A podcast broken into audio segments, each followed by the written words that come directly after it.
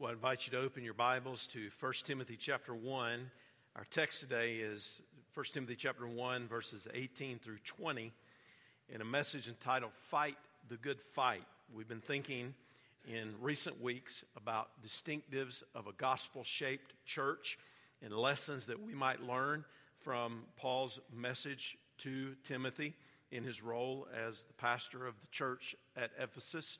And we come to today to the subject of what it means to fight the good fight. And this metaphor of warfare as it relates to the Christian life is a prominent one in the Bible. The Christian life nowhere is presented as a walk in the park. We find the language of struggle and sacrifice against forces that want to destroy the things of God and oppose the people of God. And what we know is that to fight the good fight, we need conviction about what we believe. We need to have a solid understanding of that. We need to have certainty about the one in whom we believe, our trust in God. And then we need to have courage to persevere in the battle. Ian Hamilton wrote on the subject of the Christian life a battle, and he said this in part. He said, The believing life is lived out in the midst of an unrelenting warfare. The devil will contest every inch of ground and do all within his infernal powers to destroy your Christian testimony. Bank on it. This is why we should never be surprised when we find ourselves and our churches engulfed in difficulties, trials, and persecutions. Hamilton identifies at least three reasons why the Christian life is a battle. He says we have a super spiritual enemy who hates our Savior. And although the devil is a defeated enemy, he remains as a yet troublesome enemy as we move toward the end of all things. And then the world is hostile and filled with lies against the gospel of God's truth. Our Lord Jesus is the truth, and the truth exposes lies and the deceit of the world and the lies that shroud our world in darkness. And what is true of our Lord Jesus Christ is true of every Christian. The world hates God's light and will do everything it can to try to extinguish it, and if not extinguish it, at least to dim that light. And yet, truth is the currency of God's kingdom, and our words are to be true. They are to be confident in the things of God. And then also, uh, Hamilton identifies the fact that we still have the presence of uh, indwelling sin in our sinful bodies. Even though we have the victory in Jesus, as long as we reside here in the flesh, uh, sin has not been fully eradicated from our lives, and we struggle with it in a very real way, even on a daily basis. So, all of that to say, we are in a battle, but this battle is well worth fighting. And when we fight this battle, we fight it in union with our Lord Jesus Christ and for his glory. And we know that there will be a day. We know that there is a time coming when the battle will be no more. And Satan will be finally and forever consigned to the lake of fire. And we will experience what it means to live in the fullness of our Savior forever, and sin will trouble us no more. But in the meantime, we've been called to fight the good fight. And I begin reading here in 1 Timothy chapter 1 and verse 18. Here's what the Bible says. Timothy, my son, I'm giving you this instruction in keeping with the prophecies previously made about you, so that by recalling them, you may fight the good fight. Verse 19. Having faith and a good conscience, which some have rejected and have shipwrecked the faith. Among them are Hymenaeus and Alexander, whom I have delivered to Satan, so that they may be taught not to blaspheme. So here's the question I want to ask and then answer in these few minutes that we have together.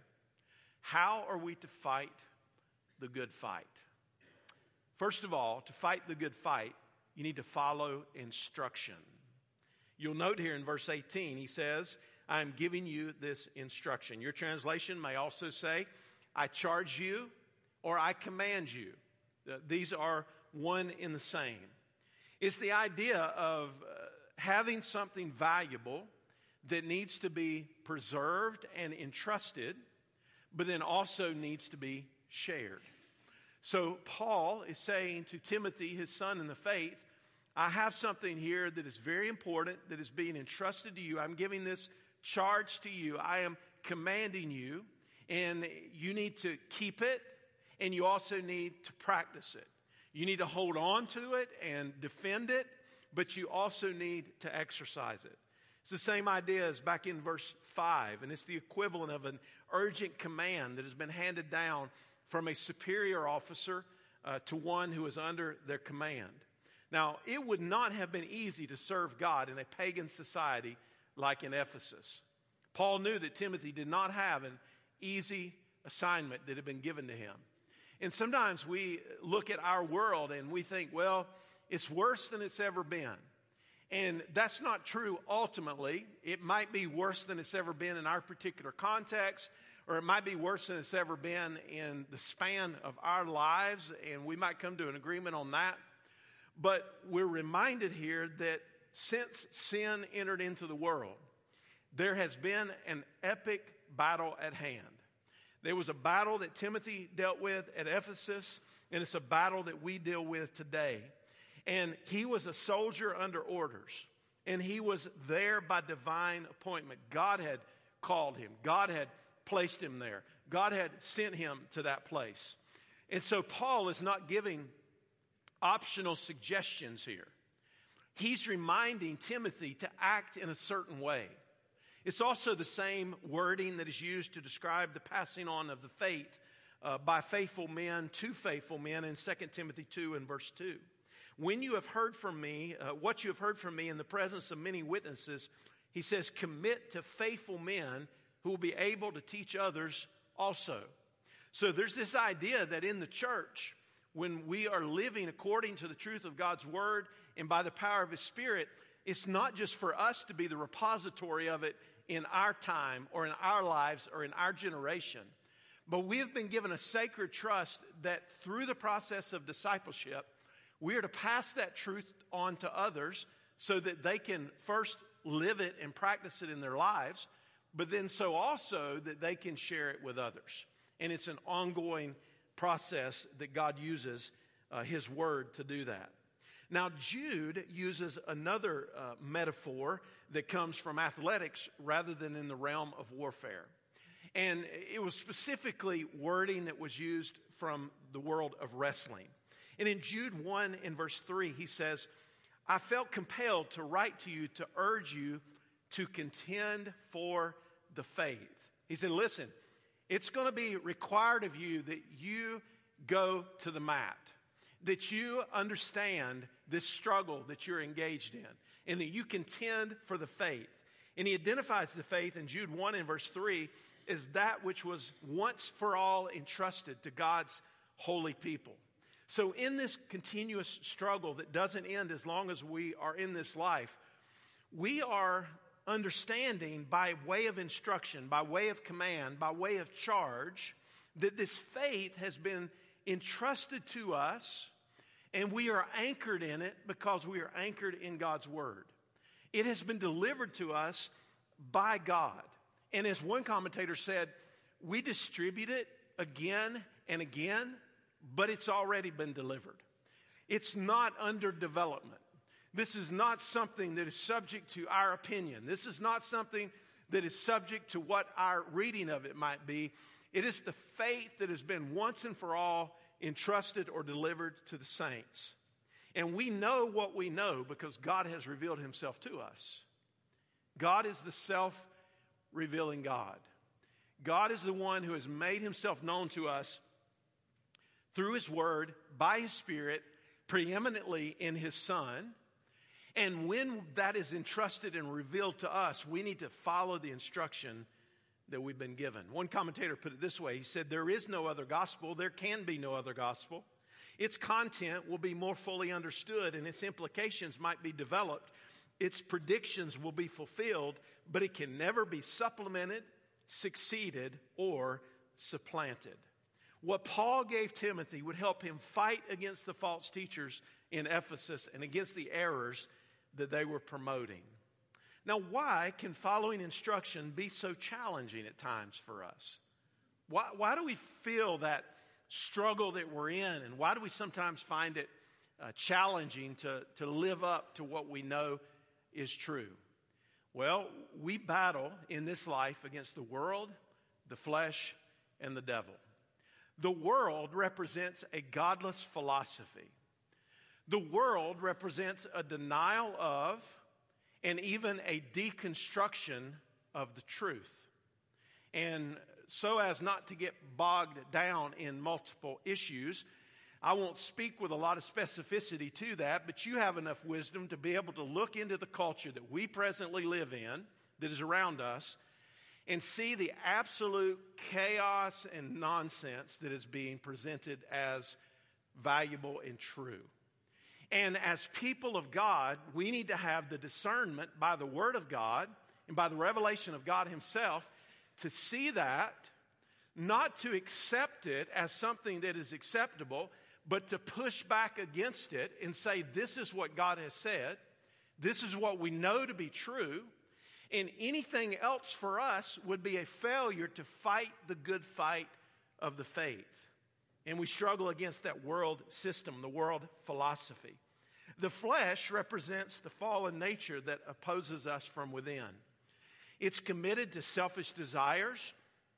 It's committed to selfish expression, serving self, and we struggle with that on a daily basis. And then we struggle against the devil and the host of fallen angels. And the Bible says that the devil has come, Jesus said, to steal, kill, and destroy. That's what he wants to do to you. But Jesus has come to give life and life abundant. So fight the good fight against lies that deny the truth. Fight the good fight against self centeredness that distracts from following Jesus. And fight the good fight against an enemy who wants to attack you and destroy you and deconstruct what you know to be true. To fight the good fight, you better follow instruction. Second, to fight the good fight, use your spiritual gifts. Now you'll notice here in verse 18, he says, in keeping with the prophecies previously made about you. I think Paul wanted Timothy to remember that it was God who had called him. It was God who had set him apart for service. It was God who had given him instruction. It was God who had led those leaders of the church to, to lay hands on him. And evidently, at some point, uh, God had spoken to Timothy through the gift of prophecy with the words of encouragement for Timothy to stand firm. And I think it directly connects with God confirming Timothy's spiritual gifts through the laying on of hands by church leaders. Uh, at his ordination, there was a prophetic word spoken over him. Uh, 1 Timothy 4 and verse 14 says, Do not neglect the gift that is in you. It was given to you through prophecy with the laying on of hands by the council of elders. You say, when did that happen? It probably happened uh, at Lystra during Paul's second missionary journey. This was a spiritual father in Paul recognizing that his spiritual son was now on the front lines of a spiritual battle.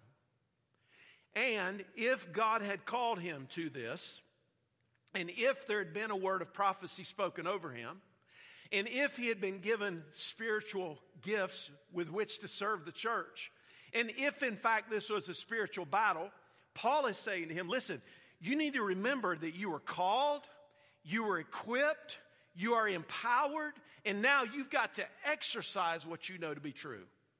And you got to fight the good fight. Maintain the message that you've been given.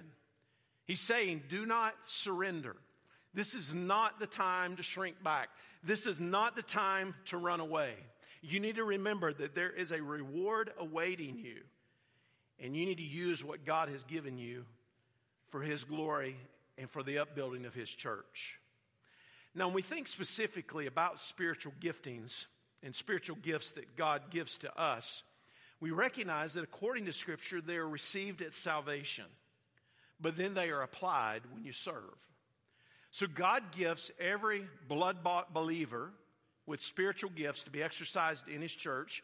Uh, we find the description of the church being as a family and also as a body, and also as every part of the body being important, none being insignificant. And each part needed to function for the overall well being of the body. And then we are to exercise those spiritual gifts as we apply them in serving God. So here's how it applies to, to me and to you. When Paul says to Timothy that he needs to be faithful and not neglect the gift that is in him, he's saying that gift was not all about you. That gift was for God's people, that gift was for God's kingdom. And if Timothy had been satisfied to receive the gift but then not to use it, not to exercise it, not to implement it, he would not have fulfilled the purpose that God had for him.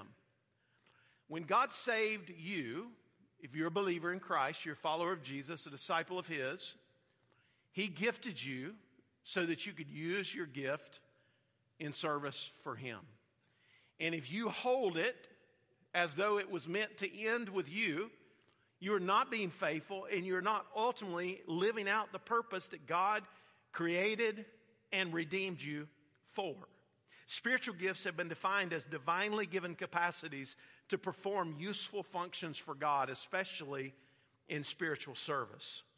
Listen to the way Paul puts it in 1 Corinthians 12 and verse 7. He says, To each one is given the manifestation of the Spirit for the common good. Verse 11, But one and the same Spirit works all these things, distributing to each one individually just as he wills. So, why do you have the spiritual gifts that you have? It's by the will of God. What's the purpose for the spiritual gifting that God has given to you? It is for service to God. And just as Paul said to Timothy, hey, don't neglect the gift. Don't lay that gift aside. Don't be in neutral in your spiritual life, but you use it. You engage. You fight the good fight. You use what God has entrusted to you. God is saying the same thing to you today through His Word. Fight the good fight. Use what God has entrusted to you. Now, I'm going to ask an obvious question here, but I'm going to ask it anyway. Why are spiritual gifts so important for the fight? Because it's a spiritual battle. It's a spiritual battle. It's not a battle primarily of the flesh. 2 Corinthians 10 and verse 4 says, For the weapons of our warfare are not of the flesh, but have divine power to destroy strongholds. You know what that means? It means that you have a choice in the fight. You can either step into this spiritual battle and try to engage in it in the flesh, or you can step into the spiritual battle and you can engage in it in the power of the Spirit in dependence on God. If you engage in a spiritual battle with weapons of the flesh, you're going to be disappointed and defeated. But if you engage in a spiritual battle with the weapons of the Spirit and by the power of the Spirit and in the truth of God's Word, using what God has entrusted to you, you will experience the victory that God intended. And it's so important. And I think too often we fall into discouragement. And one of the reasons that we fall into discouragement in the battle is because we've been fighting with the weapons of the flesh and we've gotten the results ultimately that we deserved. I love the way John Knox, the reformer, put it. He said, Mark what has been the practice of the devil from the beginning, most cruelly to rage against God's children when God begins to show them his mercy. And therefore, marvel not, dearly beloved, that this should happen to you. If Satan fume and roar against you, whether it be against your bodies by persecution or inwardly in your consciences by a spiritual battle, do not be discouraged as though you were less acceptable in God's presence or that Satan might at any time prevail against you. Oh, no, he says. I have good hope, and my prayer will likewise be so that you may be strengthened, that the world and Satan himself may understand and perceive that God is fighting your battle. The Bible uses the language of God going before us and also being our rear guard. And as you engage in this battle, do not underestimate the significance of the power of prayer and dependence on the Holy Spirit in the fight. Here's one of the tendencies I think we sometimes have. Uh, everybody gets real spiritual in the moment of crisis. We pray more than we might at other times. We look into the Bible more than we might at other times when we're in the midst of the fight. That's not the only time we should be praying intently and digging into the Word intently. We should also be doing so when there's an ebb in the fight. In a moment when it might seem like there's peace in your life and you don't have any major obstacle that's in front of you or any significant spiritual battle that you're feeling at the moment. It's in those times that prayer and the Word are even more important, and dependence on the Holy Spirit is even more important because God prepares you in those times for when the fight intensifies. Think about using the military analogy. Uh, they don't just pull out their weapons and uh, prepare uh, for the battle when the battle is raging. They do all sorts of training and preparation and getting ready and practicing and making sure that they are ready to face whatever might come. In the realm of athletics, it's the same way. They don't show up at the match or turn out for the game, and that's the only time they did any of it. They've been practicing, they've been preparing themselves, they've been getting ready, they've been getting stronger. And it's the same way spiritually. So we cannot overstate the importance of spending time in the Word and in prayer. Because what are we doing? We're growing in our relationship with God, we're strengthening in our faith, we're reminding ourselves of what we believe and know to be true. We're being filled with the Spirit continually, as the Scripture says. We're growing in our knowledge of the Word of God as disciples so that when the devil slings those fiery darts against us, we're able to armor up and be prepared for the fight. And it's so important that we don't engage in the fight in our own strength. To fight the good fight, use your spiritual gifts, use what God has entrusted to you. And then, third, to fight the good fight, have faith and maintain a good conscience. That's what he says here in verse 19. Now, when we're in the battle, we are sometimes prone to doubt. That, that's part of our probably fallen nature that still resides. Uh, especially if we're depending on ourselves, we start asking all kinds of questions and we start preparing for all types of contingencies of what we're going to do and how we're going to solve our own problems. And we start letting that doubt creep in a little bit. And, well, am I going to uh, fail like I did last time? Am I going to be defeated against this attack of the enemy like I was last time? Am I going to fall into that same uh, way of living and pattern of thinking as I did the last time? And the devil's there all the time to tell you your weaknesses and to remind you of the things that you've done wrong. He's the accuser of the brethren. But when we doubt, we go back to the faith that we have that is so important and I think faith here can refer to both doctrine and trust. So, in other words, when he references having faith in verse 19, I think it can refer to both the body of doctrine, the faith that has been once and for all delivered or entrusted to the saints, and it can also be the exercise of faith. After all, the Bible says that without faith it is impossible to please God. So when we exercise faith, we are pleasing Him. And what is faith? Faith is believing what God has told you to be true. And Timothy needed to have faith that God was in control and God would see him through. Listen to the way John puts it in 1 John 5 and verse 4 and 5. He says, For everyone who has been born of God overcomes the world. And this victory that has overcome the world is our faith. Who is it that overcomes the world except the one who believes that Jesus is the Son of God? So make this connection. If you believe, the Bible says that you are an overcomer. Now, you might not feel like an overcomer today. You might feel like you're defeated. You might feel like you're discouraged in this moment. And maybe what God wanted you to hear today is that if your faith is in the Son of God, if you're believing in Him, you are an overcomer. Whatever it is that you're facing, whatever battle it is that you're engaging in, whatever fight it is that you're up against, you are an overcomer if you're in Christ because we rest in the victory that Christ has won, not in what we can do or what we're capable of mustering up the strength to do. But he also mentions a conscience here. We've already addressed this idea of conscience once before, but uh, here we find the idea of the conscience that God gives us so that we can know what is right and wrong and be able to fight the good fight, guided by the Word and the Spirit. Now, a good conscience is consistent with a heart that wants to do what God says is right, and it's consistent with not wanting to do what God says is wrong. Ray Stedman put it this way He said, A good conscience works with faith, that which lays hold of the resources of God in dependence on Him. So, a good conscience is the discipline of the mind and the will that says, I will follow my Lord and I will do what He says. Hebrews 13 and verse 18 says, Pray for us, for we are sure that we have a good conscience, desiring to conduct ourselves honorably in all things. Now, that conscience can also be what God uses to make you aware of your sin.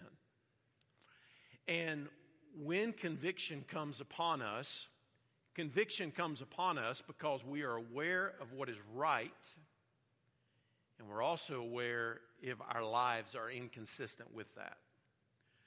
And the Spirit of God brings to bear that truth on us and we get this feeling in our minds and our hearts and our conscience that we're not pleasing God with what we're doing and how we're living. As a believer, that's a good sign because it's evidence of the testimony of the Spirit in your life through His Word. And when that happens, don't put God off. Don't try to push it away or push it back. Deal with it in that moment with a repentant spirit. We should not only repent when we believe and trust in Christ and receive the gift of salvation, but we should live a repentant life. We should claim the truth of 1 John 1 9 that if we confess our sins, that God is faithful and just to forgive us our sins and to cleanse us of all unrighteousness. And we should be aware of those things that are inconsistent in our lives with what God wants us to be and to do. After all, this is a big part of what it means to be conformed to the image of Jesus. Jesus as the preeminent focus God's will for us to be conformed to Him as we grow in His likeness, and our submission to Him as we live our lives. Faith and Christian living cannot be separated, they're not compartments, they are together, and they're to be exercised together. Now, I thought of uh, Daniel in the Old Testament, of course, a great example of a man whose faith worked because he had a good conscience. You remember he knew God alone could save him from his enemies, even if he was killed for his obedience. Now, we all like that story of Daniel. We know that story of Daniel, and uh, we love to tell it. But think about putting yourself in his place. What if you were taken into exile into a foreign land that was unfamiliar to you, in the midst of a pagan environment? you had to live out your faith for God, even though it could mean it could cost you your life. Would you maintain faith and a good conscience before the Lord?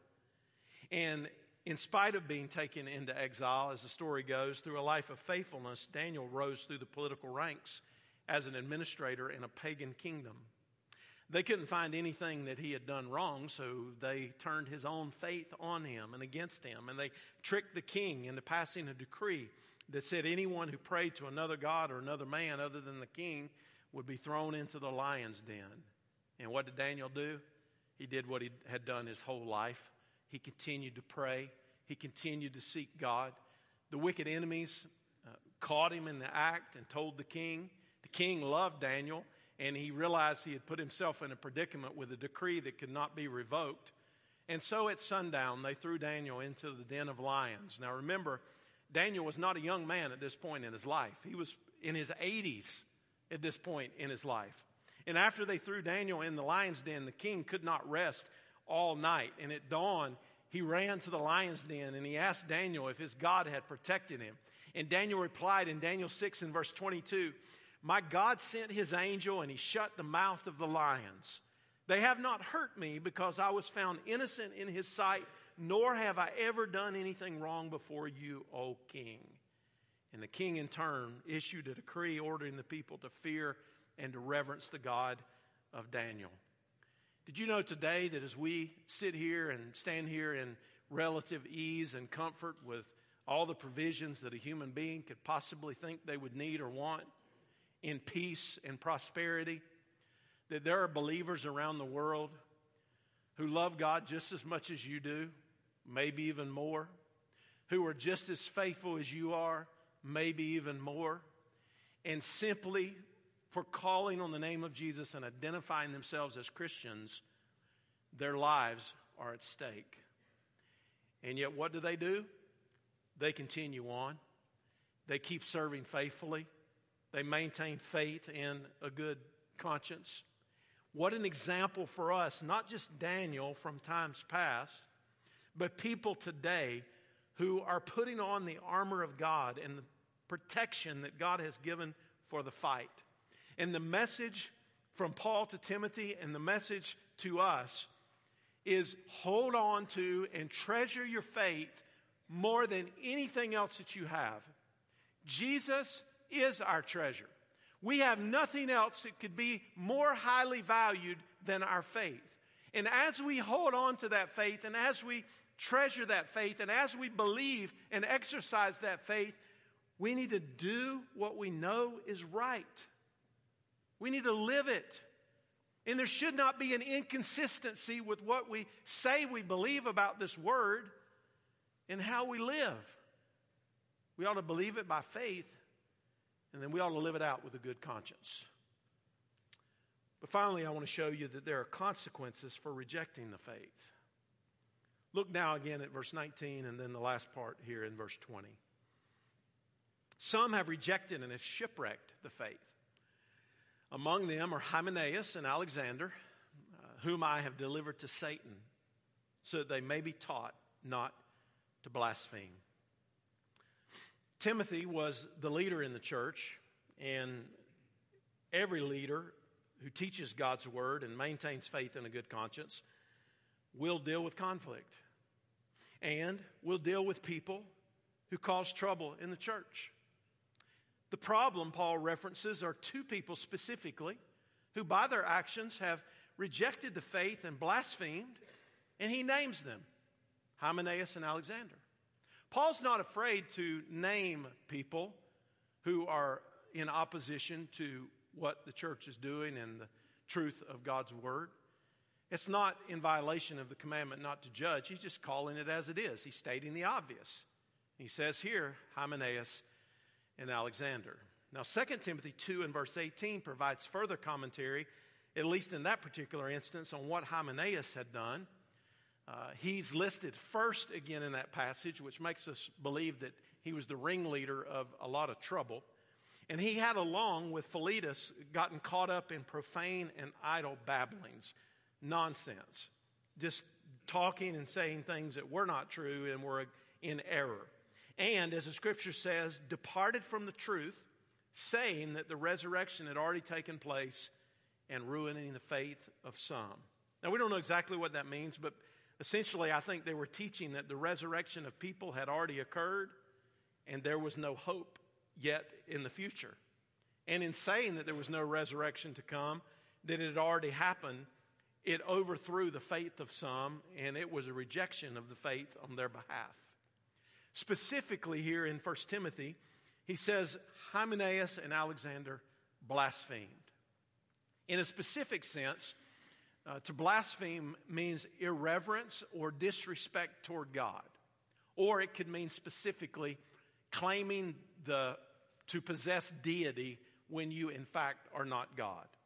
And in doing so, they shipwrecked the faith by rejecting the truth and following error. So here's the picture that we get they veered off course and they drifted into the rocks. The ship crashed and it sank. Now, I think these were people who at some point had professed faith but their actions proved otherwise, that it was not genuine. And they were delivered to Satan so that they would be taught not to blaspheme. And what we have here is a picture of church discipline. They were put outside of the church, they were put into the world, they were put into the domain of the devil because of their actions. Now, it's two things here are important for us to note. Number one, we don't want to be those people who have to be put out because our faith was not genuine and we ultimately were opponents of the gospel and of the truth. But then also for the church, it means the church has to be willing to call out error when it arises. And I could take you today to churches that were once stalwarts of the faith. They were pillars of the truth. They were uh, a grand representation of the things of God. And there are many reasons why many of those churches today are not, and why they're teaching error, and why they fall into a shadow of themselves or even died as an organization. But I think one of the main things that has happened to many of them is that along the way there were people like Hymenaeus and Alexander and Philetus who came in and they started teaching things and propagating things that were profane and idle babblings. They were contrary to the truth. They were in opposition, and nobody had the courage to say anything about it. And it took root, and when it took root, it grew, and when it grew, it became a major problem, and then the downfall of those particular churches came. So, this says to us in the church we can either fight the good fight and shine the light on truth, or we can be people who cause others to make a shipwreck of their faith. And it's clear which one we want to be. I share this illustration with you in closing. For more than 40 years, a lighthouse stood on a large peninsula jutting into the Tasman Sea in southern Australia. It stood at a place where it shouldn't have been luring ships into the very rocks they were trying to avoid. The cliffs around Cape St. George, just south of Jervis Bay, were notorious for shipwrecks. So it was decided that a lighthouse was needed for the safe navigation of coastal shipping. In 1857, the colonial architect Alexander Dawson began to look for a site that was suitable for a lighthouse on Cape St. George. Unfortunately, Dawson was more interested in the ease of construction than he was providing an efficient navigation aid. So, when the pilot's board went to verify the location Dawson chose, they found that the site was not visible from the required approaches. They also found that Dawson's map suffered from, and I quote, discrepancies so grave that it is impossible to decide whether positions marked on the map really exist. The board also suspected that Dawson had chosen the site solely because it was situated close to a quarry where he was going to obtain the stones to build the lighthouse with. But shockingly, despite the glaring deficiencies and a disagreement by the majority of the board, for reasons not known, the chairman of the board authorized the construction of the lighthouse. For the next four decades, the ill sited lighthouse was responsible for more than two dozen shipwrecks. Eventually, in 1899, the lighthouse was replaced by the Point Perpendicular Lighthouse in a much more suitable location on this part of the coast. But even after decommissioning, the lighthouse continued to cause navigational problems, especially on moonlit nights when the golden sandstone tower glowed in the dark and led ships astray. So, near the turn of the century, the tower was reduced to rubble to prevent any further disaster. There are people who call themselves Christians and organizations who call themselves churches who are no different than this lighthouse that was leading those ships to be wrecked. And it would be better that they be torn down and become a pile of rubble than it would be to lead people astray and make a shipwreck of the faith. We can either fight the good fight and we can shine the light on the truth, or we can be people who cause others to make a shipwreck of the faith. And we want to be a people who stand strong because we have a conviction about who we believe in and what we believe to be true. We have confidence in God our Father and in Jesus our Savior and the Holy Spirit as our guide. And we have the courage to call it as it is and to live consistently with what we say we believe. That's what we want to do as believers, and that's who we want to be as a church.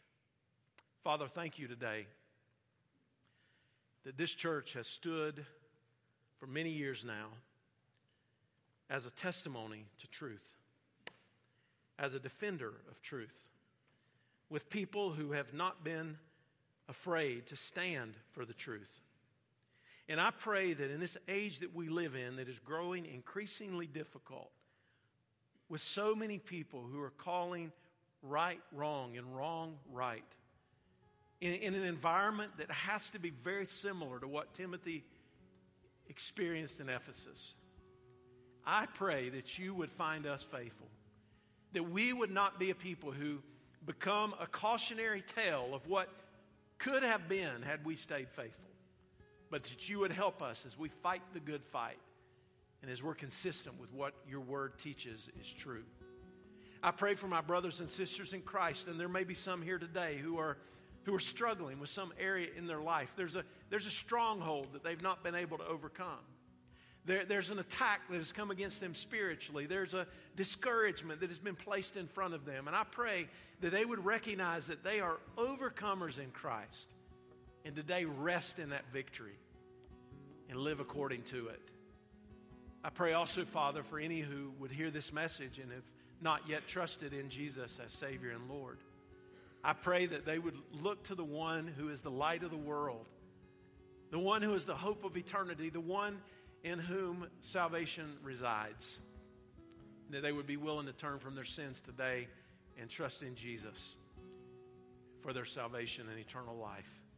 We give this time of close over to you, Lord. Be honored and glorified through it. And I pray it in Jesus' name. Amen.